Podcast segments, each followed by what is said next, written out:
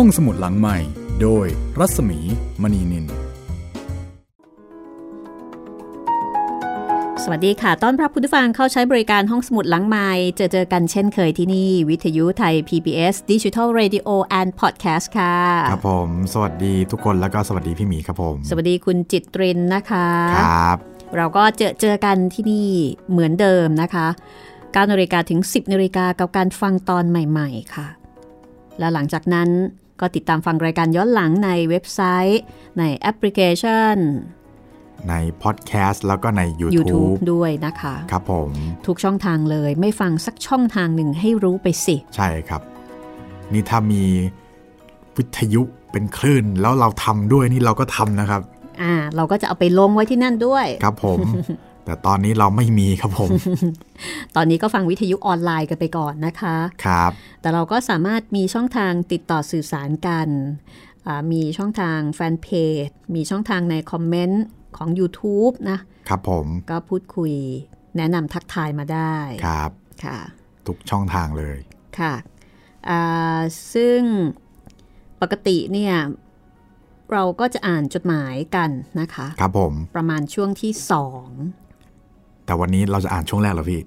อ่านช่วงที่สองแล้วกัน โอเค เปิดแบบเปิดดูดูดูดูไว้ก่อนนะคะ เพราะว่าก็จะมีคุณผู้ฟังที่ตามมาจากอันเนี้ยค่ะ มาจากในในเพจเนี่ยนะคะ ครับผม ก็ส่งข้อความมาทักทาย บางคนก็มาถาม เกี่ยวกับเรื่องนั้นเรื่องนี้ที่หาไม่เจอ บางท่านก็มาให้กำลังใจนะคะ บางท่านก็ชื่นชมอืมน่ารักมาก ๆ เลยค่ะ ครับผม อ๋อ อีกอย่างหนึงครับ ใคใครที่เป็นแฟนรายการแล้วแอดเฟซบุ๊กผมมาเนี่ยค่ะรบกวนพิมพ์มาบอกหน่อยครับ ผมไม่ทราบครับว่าเป็นใครอ๋อคือเหมือนแบบพอพออยู่ดีๆ บางบางวันนะครับ จะมีคนไม่รู้จักแอด Facebook มาแล้วแบบค่ะเฮ้ยเป็นเป็นเพื่อนมีเพื่อนร่วมกันกับพี่หมีอ๋อก็คิดว่าอ๋อน่าคงจะเป็นแฟนรายการละมั้งอะไรประมาณนี้อ๋อตามมาแล้วทีเนี้ยแอดมาแล้วผมไม่รู้ไงว่าเป็นใคร ผมก็ไม่กล้ารับครับผมอืม ยังไงทักผมมาหน่อยครับว่าเออเป็นแฟนรายการอะไรอย่างนี้จะได้ค่ะจะได้รู้กัน เพราะว่าคุณจิตรินนี่เขาจะไม่รับคนแปลกหน้าเป็นเพื่อนนะคะเพใช่ราะครับค่อนข้างจะรักนวลสงวนตัวมากค่ะ เพราะฉะนั้นครับคุณผู้ฟังต้องต้องแจ้งเขามาล่วงหน้านะคะครับก็คือระบบของ Facebook เนี่ยถ้าไม่ใช่เพื่อนบางทีอินบ็อกเราจะไม่ค่อยเห็น อ๋อใช่ใช่พี่ มันจะไปอยู่อีกที่หนึ่งเลย ถ้าไม่เปิดไม่ค้นเข้าไปดูเนี่ยก็จะไม่รู้ว่ามีคนส่งอะไรมาบ้าง ใช่ครับ อันนี้ก็เป็นปัญหาอย่างหนึ่งเหมือนกันนะคะ บางทีแบบปีหนึ่งผ่านไปถึงได้รู้ว่า เอ้าเอ้ามีคนทักมาเหรอวะ ตายแล้วขอโทษทีเถอะไม่ได้ตอบไม่เห็นจริง ๆ ครับ แต่ถ้าเกิดว่าส่งมาที่เพจนะคะเห็นแน่นอนค่ะ ใช่ครับผม เพราะว่ามันรองรับระบบที่ไม่รู้จักกัน ไม่ได้เป็นเพื่อนกันนะคะ แต่ก็สามารถที่จะสื่อสารกันได้ก็ inbox มาได้เลยค่ะ กับทางเพจของไทย PBS Podcast ใช่ครับผมค่ะ หรือว่าเพจรัศมีมณีนินก็ได้เช่นกันนะคคะรับ หรือว่าถ้าฟังทาง YouTube ก็เหมือนเดิมครับ comment ไว้ใต้คลิปได้เลยค่ะอ่าวันนี้จะเป็นตอนสุดท้ายแล้วนะคะ ของทั้งหมดทั้งมวลของนิทานทองอิน ซึ่งมีอยู่ด้วยกัน 11 เรื่อง ครับผม และเราเนี่ยก็เดินทางมาถึงเรื่องที่ 11 ครับ เราเอ่อเล่าแตะๆไปนิดนึง หัวหัวครับ จั่วจั่วอันว่านิดนึงเกี่ยวกับอะไรบ้างเอ่อเป็นเรื่องที่ 11 นะคะ เรื่องชื่อว่า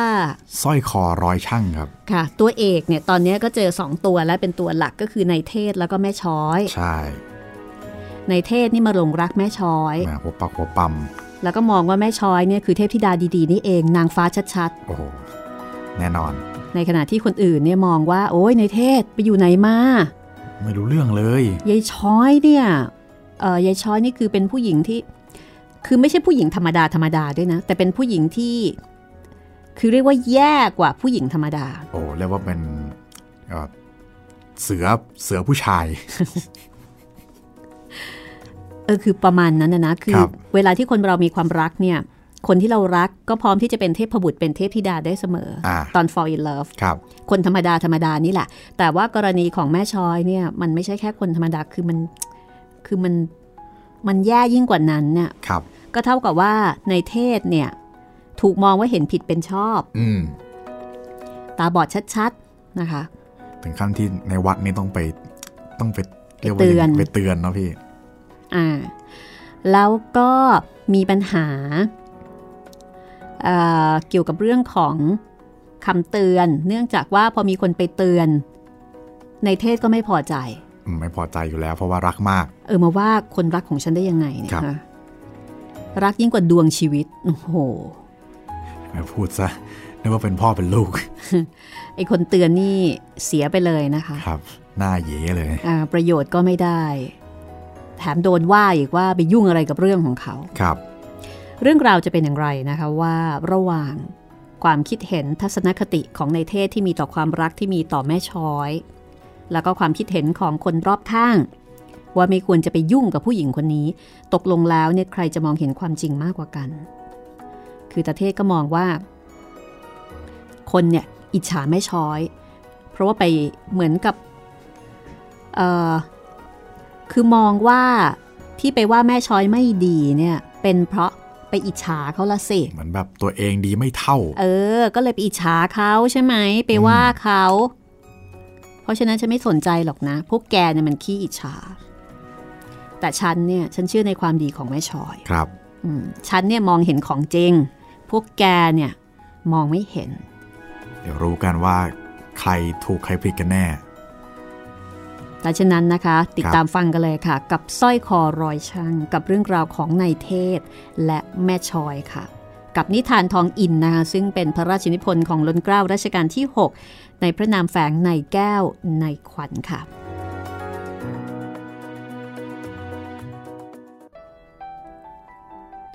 พอในวัดตักเตือนในเทศ แล้วในเทศไม่เชื่อฟัง ในวัดก็รู้สึกว่าออพูดไปก็คงไม่มีประโยชน์ ก็ลากลับมา วันรุ่งขึ้นในวัดกับนายทองอินก็มีธุระไปร้านฝรั่งช่างทอง ก็ไปเห็นสร้อยคอสายหนึ่ง โอ้เพชรเม็ดใหญ่ ๆ งามๆ ทั้งนั้นเลย ทองอินนะคะ ก็เลยถามฝรั่งคนนั้นว่า นี่สร้อยคอนี้ราคาสักเท่าไหร่ โอ้โห ฉันขายไปเมื่อวานนี้เอง ราคา 8,000 บาท ท่านผู้ที่ซื้อไปอายุก็มากแล้ว แต่อย่างนั้นก็ยังหลงผู้หญิงอยู่ได้ นายทองอินก็เลยถามฝรั่งช่างทองคนนั้น ว่า เอ๊ะทำไมถึงไปว่าลูกค้าหลงผู้หญิง โดยถามว่า เอ๊ะแล้วทำไมท่านจึงทราบได้ล่ะ ฝรั่งผู้นี้ก็ตอบว่า ก็ท่านผู้ที่ซื้อไปเขาบอกเอง ว่าจะเอาไปให้ภรรยา ซึ่งจะแต่งงานกันใหม่ แล้วก็เลยพูดเพ้ออะไรต่ออะไรถึงภรรยาคนนี้ต่างๆ นานาทำให้เห็นได้ว่า ผู้ชายคนนั้นน่ะ หลงผู้หญิงคนนั้นมาก นายทองอินก็เลยบอกว่า ถ้าเช่นนั้นเออพอจะรู้ไหมว่าผู้ชายคนนั้นเนี่ยคนที่ซื้อไปเนี่ยชื่ออะไร และนายทองอินก็เดาว่า เอ๊ะท่านพอจะบอกข้าพเจ้าได้ไหมว่าคนที่ซื้อไปน่ะ ชื่อเทศหรือเปล่า โอ้โหถูกแล้วถูกแล้ว ฝรั่งช่างทองพยักหน้ารับทันทีในายวัดกับนายทองอินก็เลยหันมามองหน้ากัน แล้วทั้งคู่ก็ออกจากร้านช่างทองเดินต่อไป ในที่สุดงานแต่งงานระหว่างนายเทศกับแม่ช้อยก็เกิดขึ้น อย่างที่ไม่มีใครสามารถจะยับยั้งได้ เพราะนี่เป็นความปรารถนาและเป็นความต้องการของนายเทศ งานแต่งงานนั้นจัดอย่างยิ่งใหญ่ในเทศบอกว่า แขกที่มาเนี่ย มาเพราะแม่ช้อยภรรยา เยอะอยู่ คือมีพวกนักเลง ซึ่งอยากจะไปดูว่าแม่ช้อยเนี่ยจะทำหน้าตาอย่างไร จะแกล้งทำเรียบร้อยเจียมเจียมอย่างไร แต่ก็ยังมีผู้ที่ไปอีกมากที่ไปเพราะว่าเห็นแก่ตัวของนายเทศเอง เช่นนายทองอินแล้วก็ในายวัด ในส่วนของในายวัดนั้น ถ้าไม่ใช่เพราะความชอบพอกับนายเทศ เขาก็คงไม่ต้องการจะไปร่วมงานที่เกี่ยวกับนางชอย ในวัดนั้น เชื่อว่าคนที่มีความชอบพอในตัวของนายเทศ ที่ไปร่วมงานแต่งงานครั้งนี้คงจะไปด้วยความสงสารมากกว่ายินดี แต่ด้วยความรักใคร่ในตัวนายเทศก็เลยต้องแกล้งทำเป็นยินดีไปด้วย ตอนนั้นมานายเทศกับนางช้อย ก็อยู่ด้วยกัน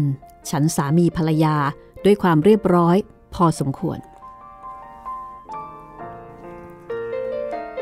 นายเทศก็ยิ่งหลงภรรยามากขึ้นทุกวัน ภรรยาจะต้องการอะไรก็ให้ทั้งหมด และไม่สงสัยในความประพฤติของภรรยาเลย แต่ที่จริง ภรรยาก็ไม่ได้เปลี่ยนความประพฤติไปจากที่เคยเป็นแต่ก่อนมากนัก เว้นแต่ระวังขึ้นมากหน่อยเท่านั้น แต่เมื่อในเทศไม่อยู่เมื่อใด ก็ได้ดูดีกันเมื่อนั้น นายเทศมีข้อจำเป็นที่จะต้องออกไปตรวจตราทางนอกกรุงเทพอยู่เนืองๆ ในเวลาที่นายเทศไม่อยู่นั้น ภรรยาของนายเทศก็หาได้อยู่อย่างเงียบเหงาตามที่นายเทศเข้าใจและเชื่อไม่ คงจะมีผู้ไปมาหาสู่อยู่ตลอดเวลา แต่มีผู้สนิทสนมมากอยู่คนหนึ่งก็คือชายหนุ่มผู้หนึ่งชื่อนายเฟื่อง เป็นคนที่ทำงานอยู่ในหนังสือพิมพ์ สยามคูเรียนายเฟื่องผู้นี้ ถึงเวลานายเทศอยู่บ้าน ก็ไปหานางช้อยอยู่เนืองๆได้ทราบข่าวว่านางช้อย บอกกับนายเทศว่านายเฟื่องเป็นญาติของตน ทั้งข้าพเจ้าทั้งนายทองอิน มีความสงสัยในเรื่องนี้เป็นกำลัง แต่เพราะทราบว่า ถึงจะบอกความสงสัยนั้นกับนายเทศก็ไม่มีประโยชน์ จึงนิ่งเสีย แต่ก็คอยระวัง เพื่อจะมิให้เกิดความเสียมาแผ่วพานในชื่อนายเทศได้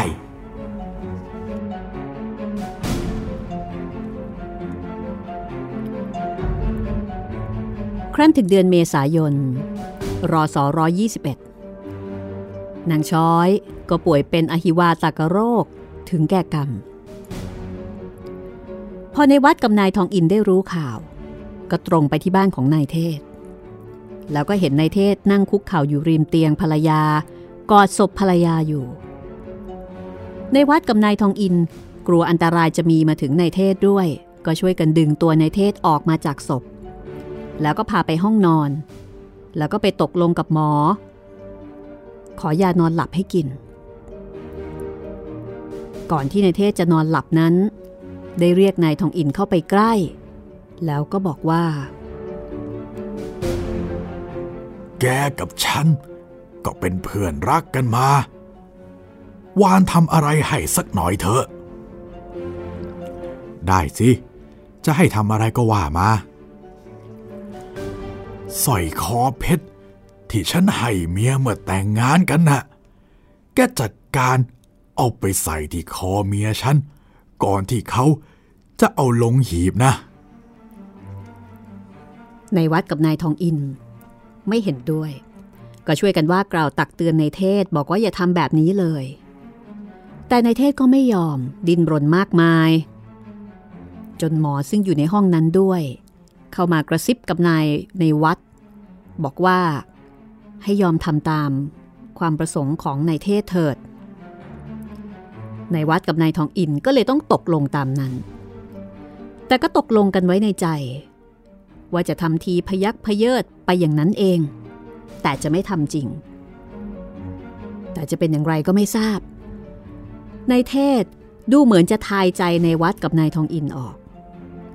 คือทายออกแล้วก็ดูออกว่าทั้งคู่เนี่ยรับปากไปแกนๆอย่างนั้นเอง นายเทศนิ่งไปสักครู่หนึ่งก่อนจะบอกว่า อย่าเลย ฉันจะเอาสร้อยคอนั่นไปใส่เองดีกว่า ว่าแล้วนายเทศก็ลุกจากเตียง ไปหยิบสร้อยคอนั้นมา เดินเข้าไปในห้องภรรยา แล้วก็เอาสร้อยคอนั้น สวมคอศพภรรยา เสร็จเรียบร้อย จึงกลับมานอนที่ห้องของตัวเอง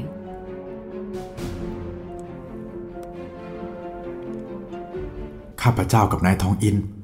พอเห็นนายเทศหลับแล้วก็วางใจ นึกว่าคงจะหลับไปอีกนาน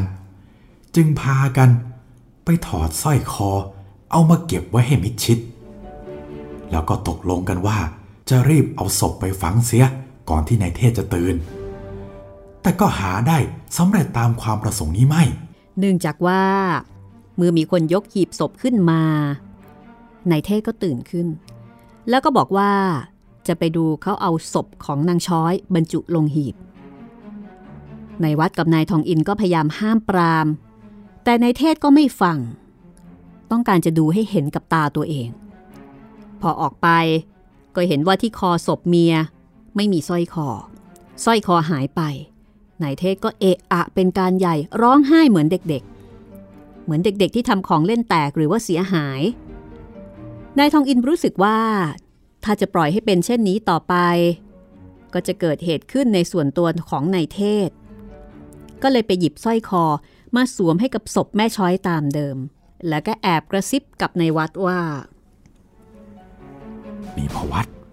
แล้วเราไปขุดเอาสร้อยคอนี่กลับมาเสียก็ได้ จากนั้นก็นำศพของแม่ช้อย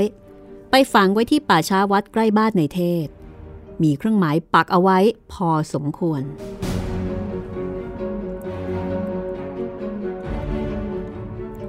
ในวันหนึ่งนายทองอินมีธุระต้องไปช่วยกองตระเวนสืบจับผู้ร้ายรายหนึ่ง ไม่มีเวลาที่จะไปขุดเอาสร้อยคอขึ้นมาตามที่ตกลงกันไว้ พอวันรุ่งขึ้น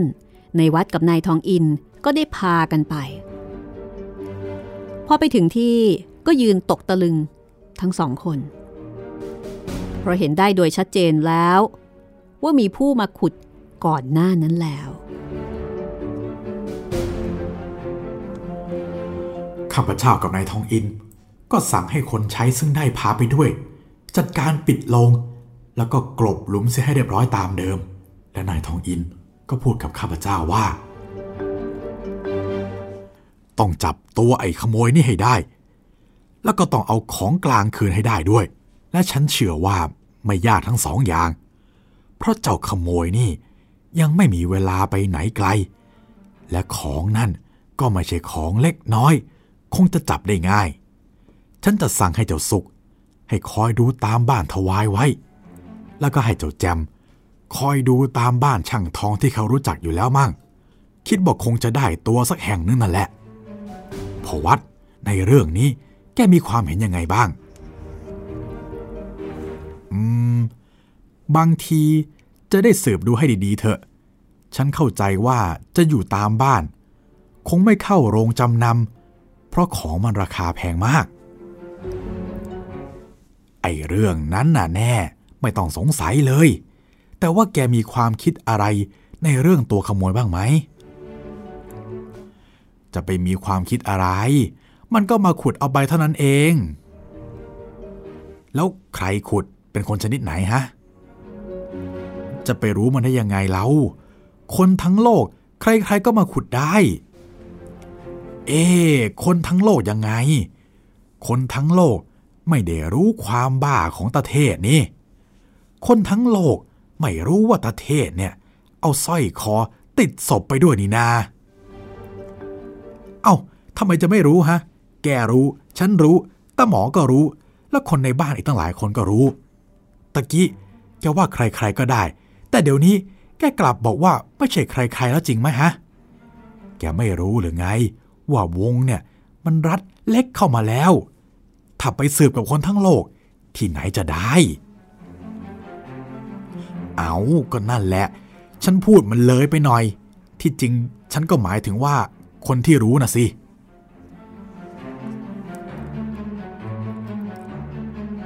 นายทองอินก็เลยบอกว่า ให้จำกัดวงของคนที่ต้องสงสัยแคบลงมาทำให้วงเล็กลง กันเอาตัวของนายทองอินกับนายวัด ซึ่งเป็นคนที่รู้เรื่องนี้ออกไปสองคน ไม่ใช่แน่นอน หมอก็เอาออกไปได้ จากนั้นนายทองอินก็ถามนายวัดว่าจำได้ไหม ตอนที่ไปถอดสร้อยคอมาจากคอของนางช้อยนั้น หมอยังอยู่ แต่เมื่อเอามาใส่ลงไปอีกอย่างเดิมนั้น หมอแกไม่อยู่เสียแล้ว เพราะฉะนั้นหมอเนี่ย ไม่รู้ ว่ามีการใส่กลับไปตามเดิม เพราะว่าตอนที่เอาใส่กลับไปตามเดิม หมอไม่อยู่ อีกอย่างหนึ่ง หมอก็เป็นคนที่ค่อนข้างมีฐานะ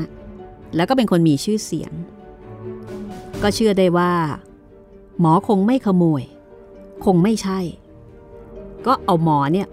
ออกไปอีกหนึ่งคน คือตัดผู้ต้องสงสัยออกไปทีละคนทีละคน เอาเป็นว่าตอนนี้ตัดออกไปสามแล้วนะคะ ตัดในวัด ตัดในทองอิน แล้วก็ตัดหมอ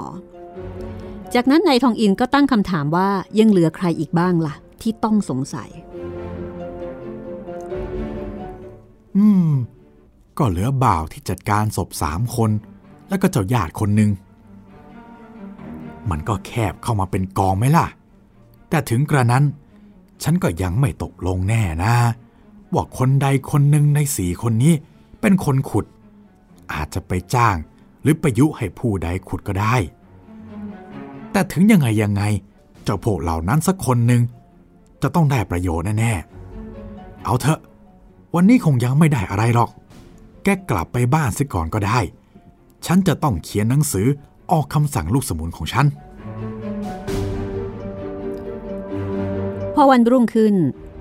ในวัดก็กลับจากออฟฟิศเลยไปบ้านนายทองอิน เพื่อถามข่าวคราวในเรื่องนี้ พอไปถึงนายทองอินก็ลุกขึ้น แล้วก็บอกว่าแหมในวัดนี่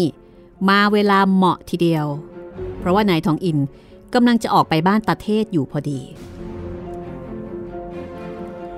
เอ๊ทองอิน นี่เกิดเหตุอะไรกันขึ้นฮะ ไม่รู้ได้ แกเขียนหนังสือมาเรียกให้ไป แล้วก็เร่งให้ไปด้วย มา ไปด้วยกันเถอะ ว่าดังนั้นแล้วนายทองอินกับนายวัดก็รีบไปที่บ้านนายเทศ พอไปถึงก็พบว่า สภาพของนายเทศนั้นช่างน่าสงสารเสียจริง ๆ เพราะว่าหน้าตาเซียว ตาลึก ดูแก่ลงไปสักสิบปีเห็นจะได้ ในวัดกับนายทองอินก็เข้าไปทักทาย นายเทศก็กวักมือเรียกให้ทั้งคู่เนี่ย ไปนั่งใกล้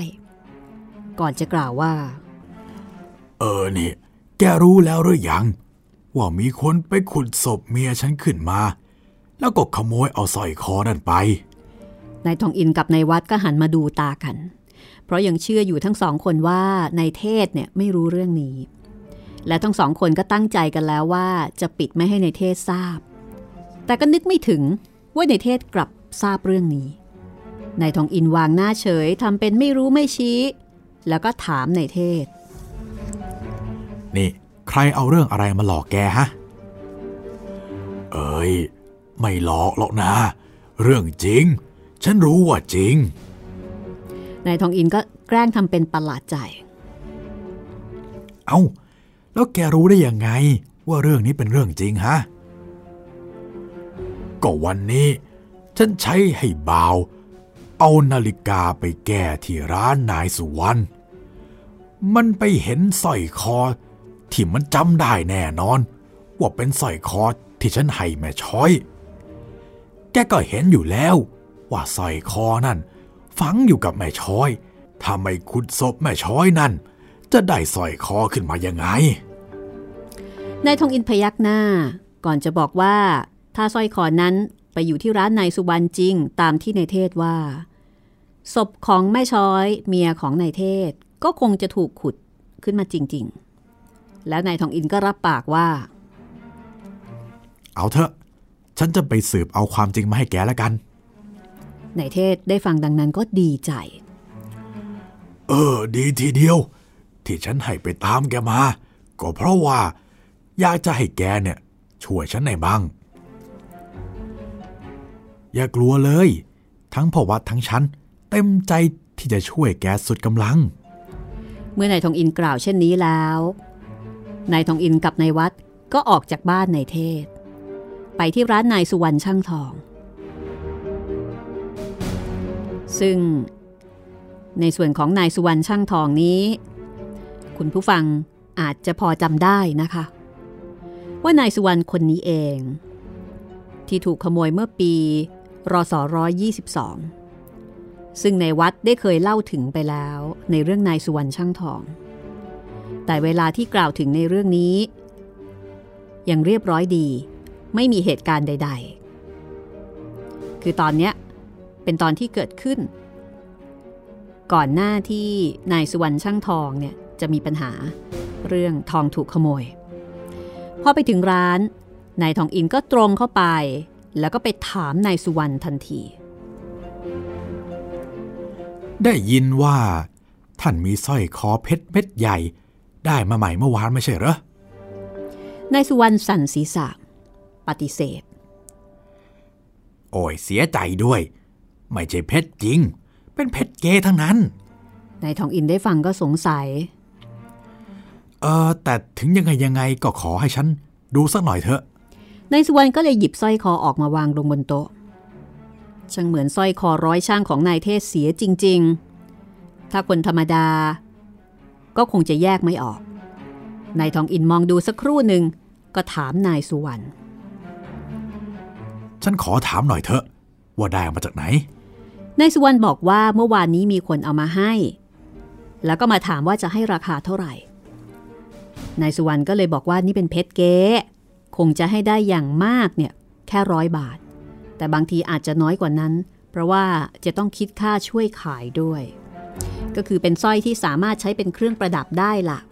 เพียงแต่ว่ามันไม่ใช่ของแท้ นายทองอินก็เลยถามต่อไปว่า แล้วคนนั้นเขาบอกท่านหรือเปล่า ว่าเขาได้มาจากไหน เขาว่านายให้เอามาฝากขาย แล้วผมก็นัดให้เขามาเอาเงินวันนี้ ถ้าผมขายให้ผู้อื่นไม่ได้ ผมจะซื้อไว้เองเป็นราคา 80 บาท ก็แสดงว่าสร้อยนี้ก็คงฝีมือดีสวยงามพอสมควร แม้ว่าจะเป็นของปลอม แต่ก็สามารถขายได้ต้อง 80 บาท ในยุคนั้นนายทองอินก็เลยบอกว่าไม่เป็นไร ถ้านายสุวรรณจะช่วยให้นายทองอิน ได้เจอคนที่เอามาขาย นายทองอินจะเป็นคนซื้อสร้อยคอเส้นนี้จากนายสุวรรณเอง แล้วก็จะให้ราคาถึง 90 บาท โอ้ ได้เลย ไม่ยากอะไร ผมนัดให้เขามาเวลาห้าโมงเย็น นี่ก็เกือบจะห้าโมงแล้ว คุณคอยอยู่อีกประเดี๋ยวเขาก็คงมานายสุวรรณดีใจมากที่จะมีคนมาซื้อสร้อยคอนี้ต่อ ได้กำไรอีกตั้ง 10 บาท พอพูดกันขาดคำก็มีคนแต่งตัวนุ่งผ้าพื้นๆ สวมเสื้อขาวปอนๆเดินเข้ามาในร้านนายสุวรรณแล้วก็ตรงไปที่นายสุวรรณนายขอรับ ให้เงินผมได้หรือยัง นายสุวรรณก็ยื่นเงินให้ 80 บาท นี่แน่ฉันซื้อสร้อยคอของแกเองตามที่ว่ากันละกัน ในเวลานั้นนายวัดกับนายทองอินแอบมองอยู่ นายทองอินก็สะกิดในายวัด นี่ได้การแล้ว เจ้าคนที่ฉันรู้จัก ไว้ค่อยไปตามหามันก็ได้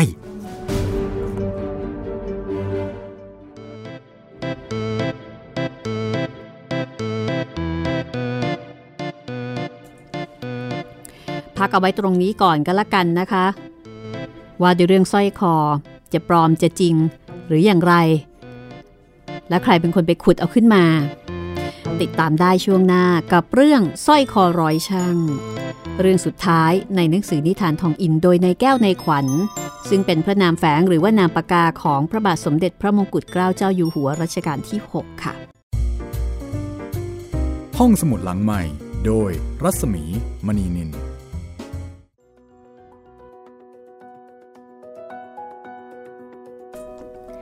เข้าสู่ช่วงที่ 2 นะคะสร้อยคอร้อยช่างค่ะ กำลังติดตามกันเลยนะคะ ว่าเอ๊ะตกลงใครเป็นคนขุดกันแน่ ครับผม ก็เอ่อมาทักทายกันสักนิดหนึ่งนะคะครับสำหรับคุณผู้ฟังที่พูดคุยผ่านทาง inbox ของเพจรัศมีมณีนินนะคะเอ่อคุณอำนาจค่ะ คุณอำนาจบอกว่า ตามมาจากห้องสมุดหลังไมค์นะครับ สนุกมาก ตอนนี้ติดงอมแงมเลยครับ โอ้ขอบคุณครับ ถามบอกว่าชอบฟังเรื่องไหนบ้าง คุณอำนาจบอกว่าตอนเนี้ยกำลังไล่ฟังนิทานทองอินอยู่อ๋อคือเริ่มฟังเข้าสู่วงการห้องสมุดหลังไมค์จากเรื่องนี้นะคะ พอชอบก็ไปดูรายการเรื่องเก่าครับๆแล้วก็บอกว่าท่าทางจะได้ฟังอีกยาวเลย ครับผม ใช่ค่ะ อีกยาวแน่ค่ะ เพราะว่าในสต็อกของเราเนี่ยนะคะ โอ้โห มีเรื่องอีกมากมาย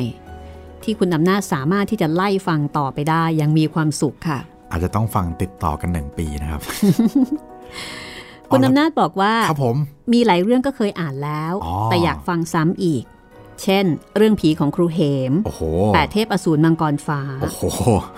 ยาวๆทั้งนั้น คือแปดเทพอสูรมังกรฟ้าเคยอ่านนี่ไม่แปลกใจครับแต่เคยผมอ่านเรื่องผีของครูเหมด้วยเหรอคะว้าวแสดงว่าเป็นนักอ่านตัวยงกันนั่นครับนะสิเพราะว่าหาอ่านค่อนข้างยากนะคะ แต่ว่าของเราเนี่ยคุณอำนาจคะเอ่อเราจะมีเรื่องที่หาอ่านยากแล้วก็เรื่องที่ไม่เคยได้รับการตีพิมพ์ ครับผม ซึ่งเราได้รับอนุญาตโดยตรงนะคะ จากอ่าผู้ที่มอบลิขสิทธิ์ให้ ครับผม จากมูลนิธิบรมครูเนี่ยนะคะ อันนี้คุณอำนาจก็สามารถที่จะ ย้อนฟังได้เลย และที่หาอ่านไม่ได้แน่นอนครับคือเบื้องหลังครับผมอ่าฮะค่ะเบื้องหลังจากปากของคุณไพศาลใช่ไหมครับพี่ ใช่ค่ะ ซึ่งเป็นผู้ที่เป็นเลขานุการของมูลนิธิบรมครูครับผมนะคะคุณอำนาจยังบอกว่าอยากให้กำลังใจพิธีกรแล้วก็ทีมงานครับ อยากให้มีพอดแคสต์ดีๆ แบบนี้ไปอีกนานโอ้ขอบคุณมากครับ คุณอำนาจฟังจากช่องทางไหนรบกวนแจ้งมาด้วยนะครับ อยากรู้เหมือนกันๆ อยากรู้เหมือนกันเพราะว่าของเราเนี่ยมีหลายแพลตฟอร์มนะคะครับผมถ้าเกิดว่าใช้บริการแล้ว บอกมานิดนึงว่าเขาใช้บริการทางช่องไหนช่องทางไหน วันนี้ก็จะเป็นตอนสุดท้ายแล้วนะคะ เดี๋ยวเราไปค้นหาคำตอบของสร้อยคอร้อยช่างกันต่อเลยดีกว่า เดี๋ยวไม่จบนะคะครับผมอะถ้าเช่นนั้นไปกันเลยนะคะ ว่าตกลงแล้วผู้ชายคนนี้เป็นใครกันแน่ค่ะ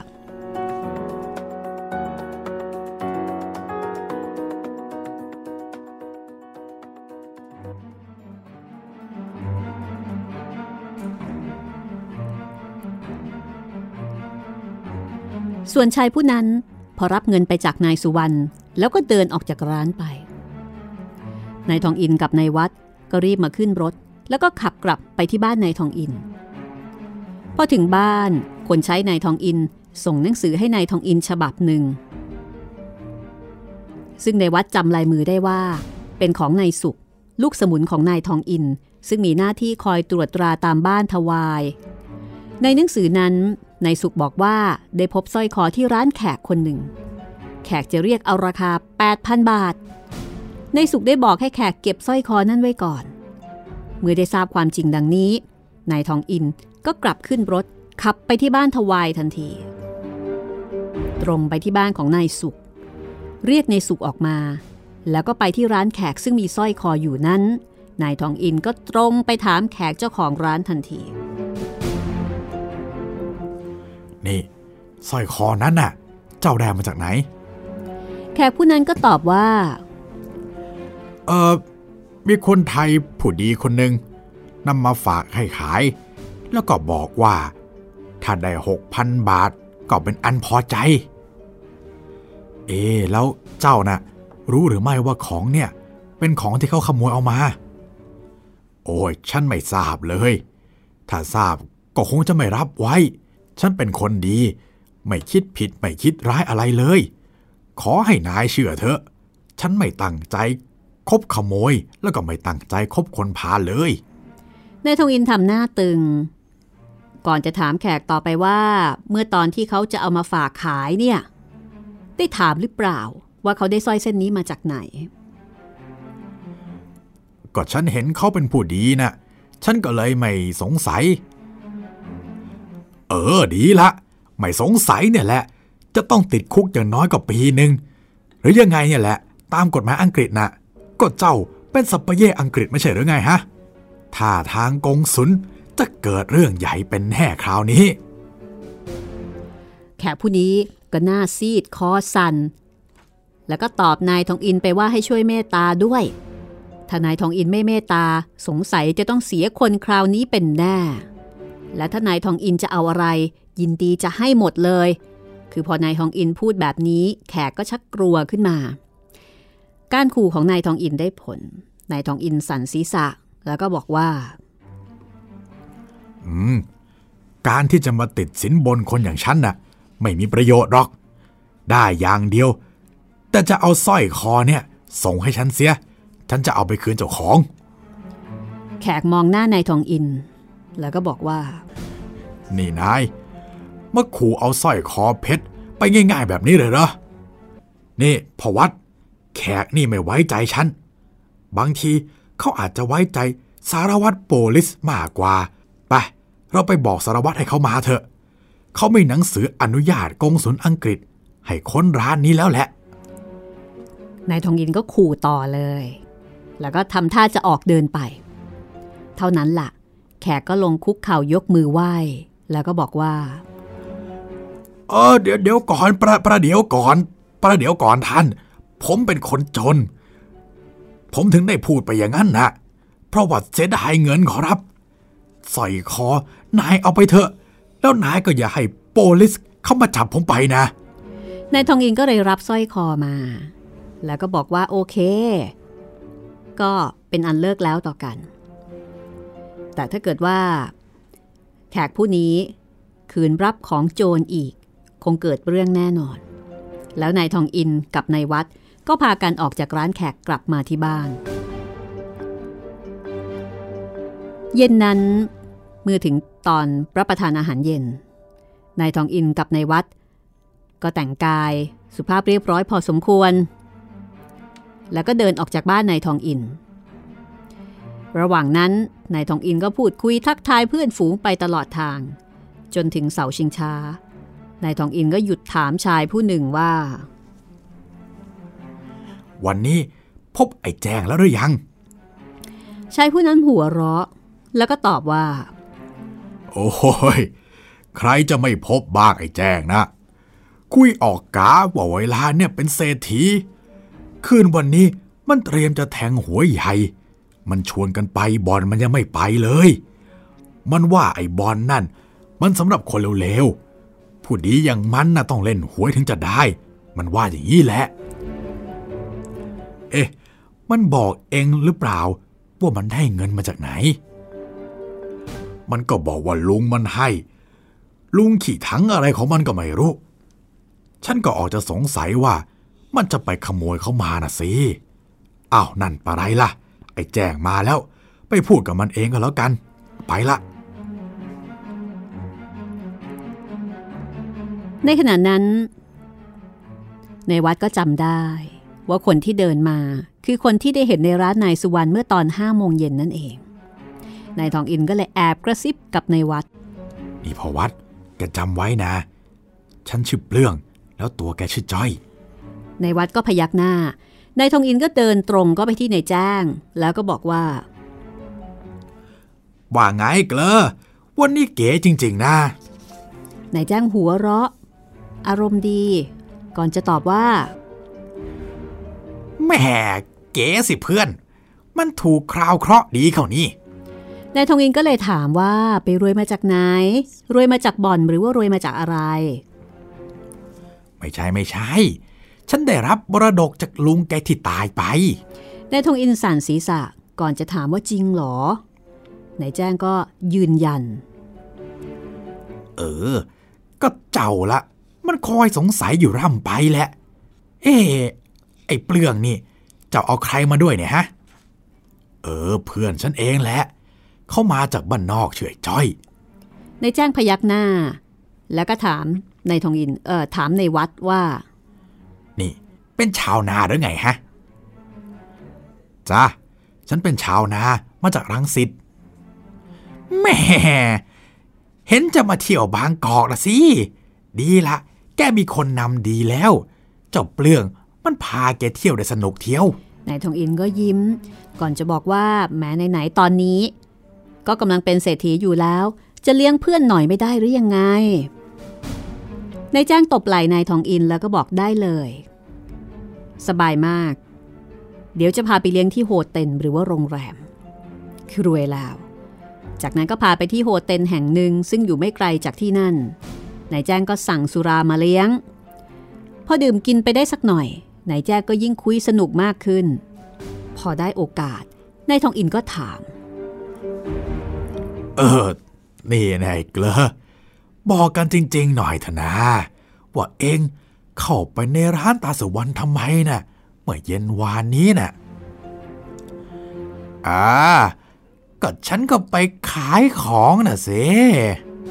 แล้วนายแจ้งก็เล่าเรื่องให้ฟังทีละเล็กทีละน้อย ตั้งแต่ต้นจนปลาย ว่าได้ไปขุดมาจากที่ไหนนายทองอินก็ถามขึ้นว่า แล้วทำไมถึงรู้ว่ามีสร้อยคอฝังอยู่ที่นั่น อ๋อ ก็มีคนมาบอกฉันน่ะสิเรื่องราวมันก็พิลึกละเมื่อวานซืนนี่เอง ไอ้เจ้านั่น มันจะถูกตีหัว ฉันก็เข้าไปช่วยมัน มันเห็นบุญคุณของฉัน มันก็บอกให้ฉัน ว่าอีตาบ่าอะไรคนหนึ่งเนี่ย แกหลงเมียมันเหลือเกินพ่อเมียแกตาย แกก็เอาสร้อยคอเนี่ย ฝังในหีบเมียด้วย มันบอกกับฉันว่า ราคาหลายพันบาทเทียว ฉันก็ไปขุดมาน่ะสิ ที่ไหนล่ะ เพชรเก๋ทั้งเรื่อง แล้วนายแจ้งก็กล่าวถึงคนที่หลอกเขาเช่นนั้น โดยวาจาที่หยาบคาย คือด่าเละเลย หลอกให้ไปขุดสร้อยเก๋พอนายแจ้งพูดขาดคำแล้วนายทองอินก็เลยถามว่า แล้วรู้หรือเปล่า ว่าไอ้นั่นเนี่ยมันชื่ออะไร ไอ้คนที่แนะนำไปขุดของเก๋เนี่ย เอ้ย มันบอกว่ามันชื่อเมฆมันชื่ออะไรไม่รู้ได้ มันเป็นคนส่งข่าวหนังสือพิมพ์อะไรเนี่ยแหละนายทองอินก็เลยถามว่าหนังสือพิมพ์สยามคูเรียใช่ไหมนายแจ้งตอบรับ เออ ไอ้ไอ้นั่นแหละ ไอ้คนพันนั้นไม่ควรจะเอาไว้เลย มันหนาตีหัวเสียให้แตกพินาศนายทองอินกับนายวัดก็หัวเราะ แล้วเมื่อสนทนากันไปอีกสักหน่อย ก็พากันออกมาจากโฮเทลแล้วก็ต่างคนต่างไปนายทองอินกับนายวัดก็กลับไปบ้าน พอรุ่งขึ้นนายทองอินกับนายวัดก็ไปที่บ้านนายเทศ พบนายเทศกับนายเฟื่องนั่งคุยกันอยู่ พอนายเทศเห็นนายทองอินเข้ามา ก็ทักทาย แน่พอทองอิน พ่อเฟื่องเขาบอกว่า เขาไปพบสายสร้อยคอนั่นแล้วละเขากำลังมาถามฉันอยู่เดี๋ยวนี้ ว่าจะให้เขาเนี่ย ไปถ่ายเอามาให้ฉันหรือไม่นายทองอินก็เลยถามว่านี่พูดถึงสร้อยคอไหน เออเป็นเส้นที่ร้านนายสุวรรณนั่นหรือไม่ เออ อันนั้นแหละ พ่อเฟื่องเขาเพิ่งไปเห็นวานนี้ เขาก็มาถามฉันเสียก่อน ถ้าฉันให้เขาถ่าย เขาจะถ่ายด้วยเงินของเขาเอง แต่ฉันก็บอกว่า ฉันจะรอฟังแกก่อน ปรากฏว่านายทองอินตอบนายเทศว่า อ๋อถ้าเรื่องนั้น ฉันไปถ่ายมาให้เสร็จแล้วแหละ ว่าแล้วก็ควักสร้อยคอออกจากกระเป๋าวางลงบนโต๊ะ แล้วก็ถามนายเทศว่า นี่แกรู้ไหม ว่าฉันถ่ายมาเท่าไหร่นายเทศสันศีรษะไม่รู้ แล้วก็บอกว่าไม่รู้หรอก รู้แต่ว่าคนอย่างนายทองอินเนี่ยคงไม่เสียเปรียบใครนายทองอินหัวเราะก่อนจะตอบว่า แต่ครั้งนี้นายทองอินเสียไปตั้ง 90 บาทนายเทศได้ฟังก็ตกใจ อะไรอย่างนั้นน่ะพูดจริงเหรอ เออก็จริงนะสิ ก็มันเป็นเพชรเก๋นี่นานายเทศลุกขึ้นทันที หยิบสร้อยคอเอาไปดู มือสั่น สั่นจนสร้อยคอนี่เกือบจะตก แล้วก็ถามว่าถ้าถ้าอย่างนั้น ฉันไม่ถูกโกงเหรอ ไปซื้อสร้อยคอเพชรเก๋มาเป็นร้อยช่างเที่ยว โอ้ยตายจริง นายทองอินสั่นศีรษะแล้วก็บอกว่าสร้อยคอสายนั้นน่ะ ไม่ใช่สายที่แกซื้อหรอก นี่แน่ สายที่แกซื้อละแล้วนายทองอินก็ควักสายสร้อยคอของจริงออกมาจากกระเป๋าวางลงบนโต๊ะ ในเวลานั้นนายเฟื่องก็หน้าซีดเผือดลงทันที แต่ก็ทำแข็งใจทำเป็นไม่รู้ไม่เห็น ฝ่ายนายเทศก็หยิบสร้อยคอขึ้นไปมองอยู่นาน ก่อนจะถามว่า เนี่ยมันยังไงกันเนี่ย ฉันยังไม่เข้าใจเลย นายทองอินก็เลยเล่าเรื่องตามที่นายแจ้งบอกนั้นทุกประการ แล้วก็บอกว่า ไอ้คนคนนั้นที่มันไปยุให้ในายแจ้งขุดศพเมียแกนั่นแหละ ก็เพื่อความประสงค์จะกลบเกลื่อนความชั่วของมันเอง เพื่อจะปิดไม่ให้คนสงสัยว่ามันขโมยของจริงไป ในทันใดนั้นนายเฟื่องก็ลุกทะลึ่งขึ้นมา แล้วก็บอกละล่ำละลักว่า พุทโธคุณพี่ ผมสาบานได้เจ็ดวัดเจ็ดวาเลย ผมไม่ได้ขโมยสร้อยคอนั่นเลยทีเดียว แม่ช้อยให้ผมเองตั้งหาก เวลานั้นผมเป็นหนี้เขาอยู่มาก ไม่รู้จะเอาเงินที่ไหนไปใช้เขา ผมก็มาบอกกับแม่ช้อย แม่ช้อยก็บอกว่า อย่าให้เสียชื่อถึงญาติด้วยเลย ก็เลยเอาสร้อยคอเนี่ยไปขาย แล้วก็เอาเงินใช้หนี้เขาเสียเถอะ ผมก็บอกว่า แล้วแล้วคุณเทศจะไม่โกรธเธอหรอไง แม่ช้อยก็บอกว่าไม่โกรธหรอก เพราะว่าแม่ช้อย สั่งให้ผมเนี่ยไปทำสร้อยคอเก๊มาสายหนึ่งมาให้ ผมก็ไปทำมาให้ แล้วแม่ช้อยก็เอาสร้อยคอของจริงมาให้ผม ความจริงก็เป็นแบบนี้แหละครับ ในเทศได้ฟังก็ลุกขึ้นร้องตะโกน เอ็งโกหก เอ็งโกหก แล้วก็ตรงเขาต่อยปากในเฟื่องล้มลง แล้วก็หยิบไม้เท้ามากวัดแกว่งทำท่าเหมือนจะตีในเฟื่องอีกนายทองอินก็ เข้าไปยึดไม้ยึดมือไว้ แล้วก็หันมาบอกกับนายวัดว่า ให้รีบเอาตัวในเฟื่องออกไปเสียนอกบ้าน ก่อนที่ในเทศเนี่ยจะอารวาสมากกว่านี้ ในวัดก็ตรงเข้าไปจับแขนในเฟื่องแล้วก็ลากออกไปนอกห้อง ในเฟื่องดิ้นรนจะไม่ไป แต่ในวัดนี่แรงเยอะกว่า ก็ลากออกไปจนได้พอถึงประตูในเฟื่องก็บอกว่า ดีละฉันจะเอาพวกแกทั้งสามคนเนี่ย ขึ้นศาลให้ได้เลย ในวัดก็เลยถามว่าจะฟ้องเรื่องอะไรหรอ เอา้าก็ทำร้ายร่างกายนะสิ ช่วยกันทุบตีผลักไสฉันออก อืม แต่ฉันเชื่อว่า แกฉลาดพอที่จะเห็นว่า การไปขึ้นศาลนั้น จะเป็นประโยชน์แก่ตัวแกสักเพียงไร ในเฟื่องสะบัดหน้า แล้วก็ลงเรือนไป โดยที่ไม่ได้โต้ตอบว่ากระไรอีกเลย พอในวัดกลับเข้าไปในห้อง ก็เห็นนายเทศนั่งอยู่ แล้วก็ถือสร้อยคอทั้งสองสายดูสายโน้นทีสายนี้ที หัวเราะคิกคิกคักคักแล้วเดี๋ยวก็ร้องไห้เหมือนเด็กๆ แล้วก็กลับมาหัวเราะอีก นายทองอินเห็นแล้วก็สั่นศีรษะ กระซิบบอกในวัดบอกว่าให้ไปตามหมอมาเถอะ ในวัดก็รีบไปบ้านหมอแล้วก็พาตัวมา หมอตรวจดูอาการก็สั่นศีรษะ เรียกนายทองอินกับในวัดออกไปให้ห่างจากในเทศหน่อย แล้วก็บอกกับทั้งคู่เบาๆว่า เอ่อ ข้าพเจ้าเสียใจที่จะบอกกับท่านว่า เพื่อนของท่านเห็นจะเสียจริตเสียแล้ว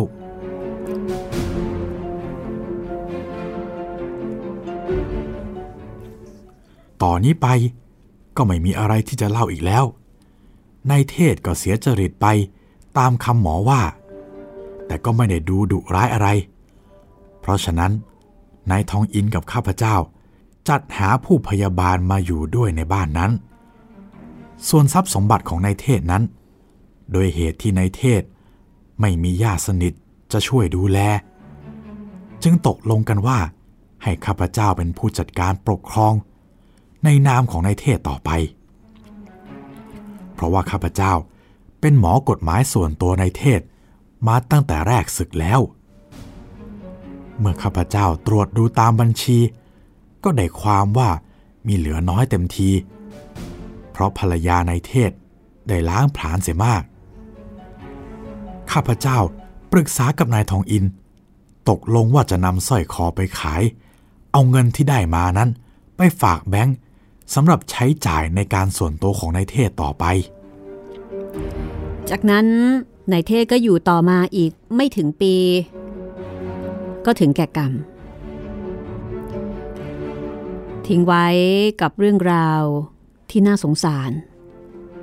ส่วนสร้อยคอเพชรเก๋นั้นนายทองอินก็นำไปให้นายสุวรรณตัดเป็นสองท่อนนายทองอินกับนายวัดเก็บเอาไว้คนละท่อน เพื่อเป็นที่ระลึกถึงนายเทศ ซึ่งเป็นเพื่อนของทั้งคู่ แล้วก็เป็นคนที่เคราะห์ร้าย แล้วก็เป็นคนที่ได้รับความทุกโศก เพราะความดีและความเชื่อถือในความดีของมนุษย์ ซึ่งในเทศได้มีอยู่มากเกินประมาณนั้นลงชื่อนายแก้วนายขวัญประนามแฝงของพระบาทสมเด็จพระมงกุฎเกล้าเจ้าอยู่หัวที่พระองค์ใช้ในการพระราชนิพนธ์นิทานทองอิน พฤติการของนักสืบทองอิน รัตนเนตร ซึ่งเป็นนิยายชุดชุดแรกของประเทศไทยนะคะ ที่ทำในแนวสืบสวนสอบสวนค่ะ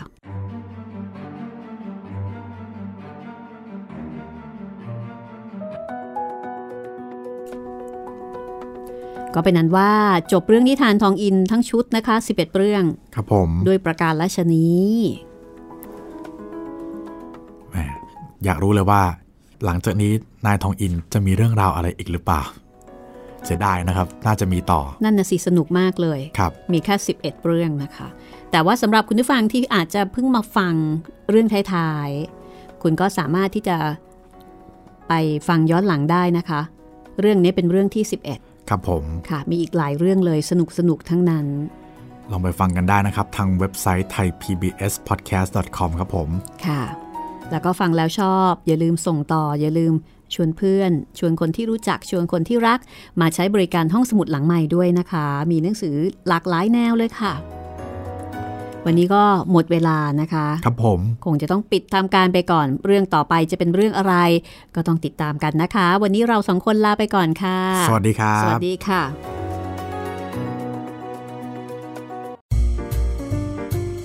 ห้องสมุดหลังใหม่ โดยรัศมีมณีนิน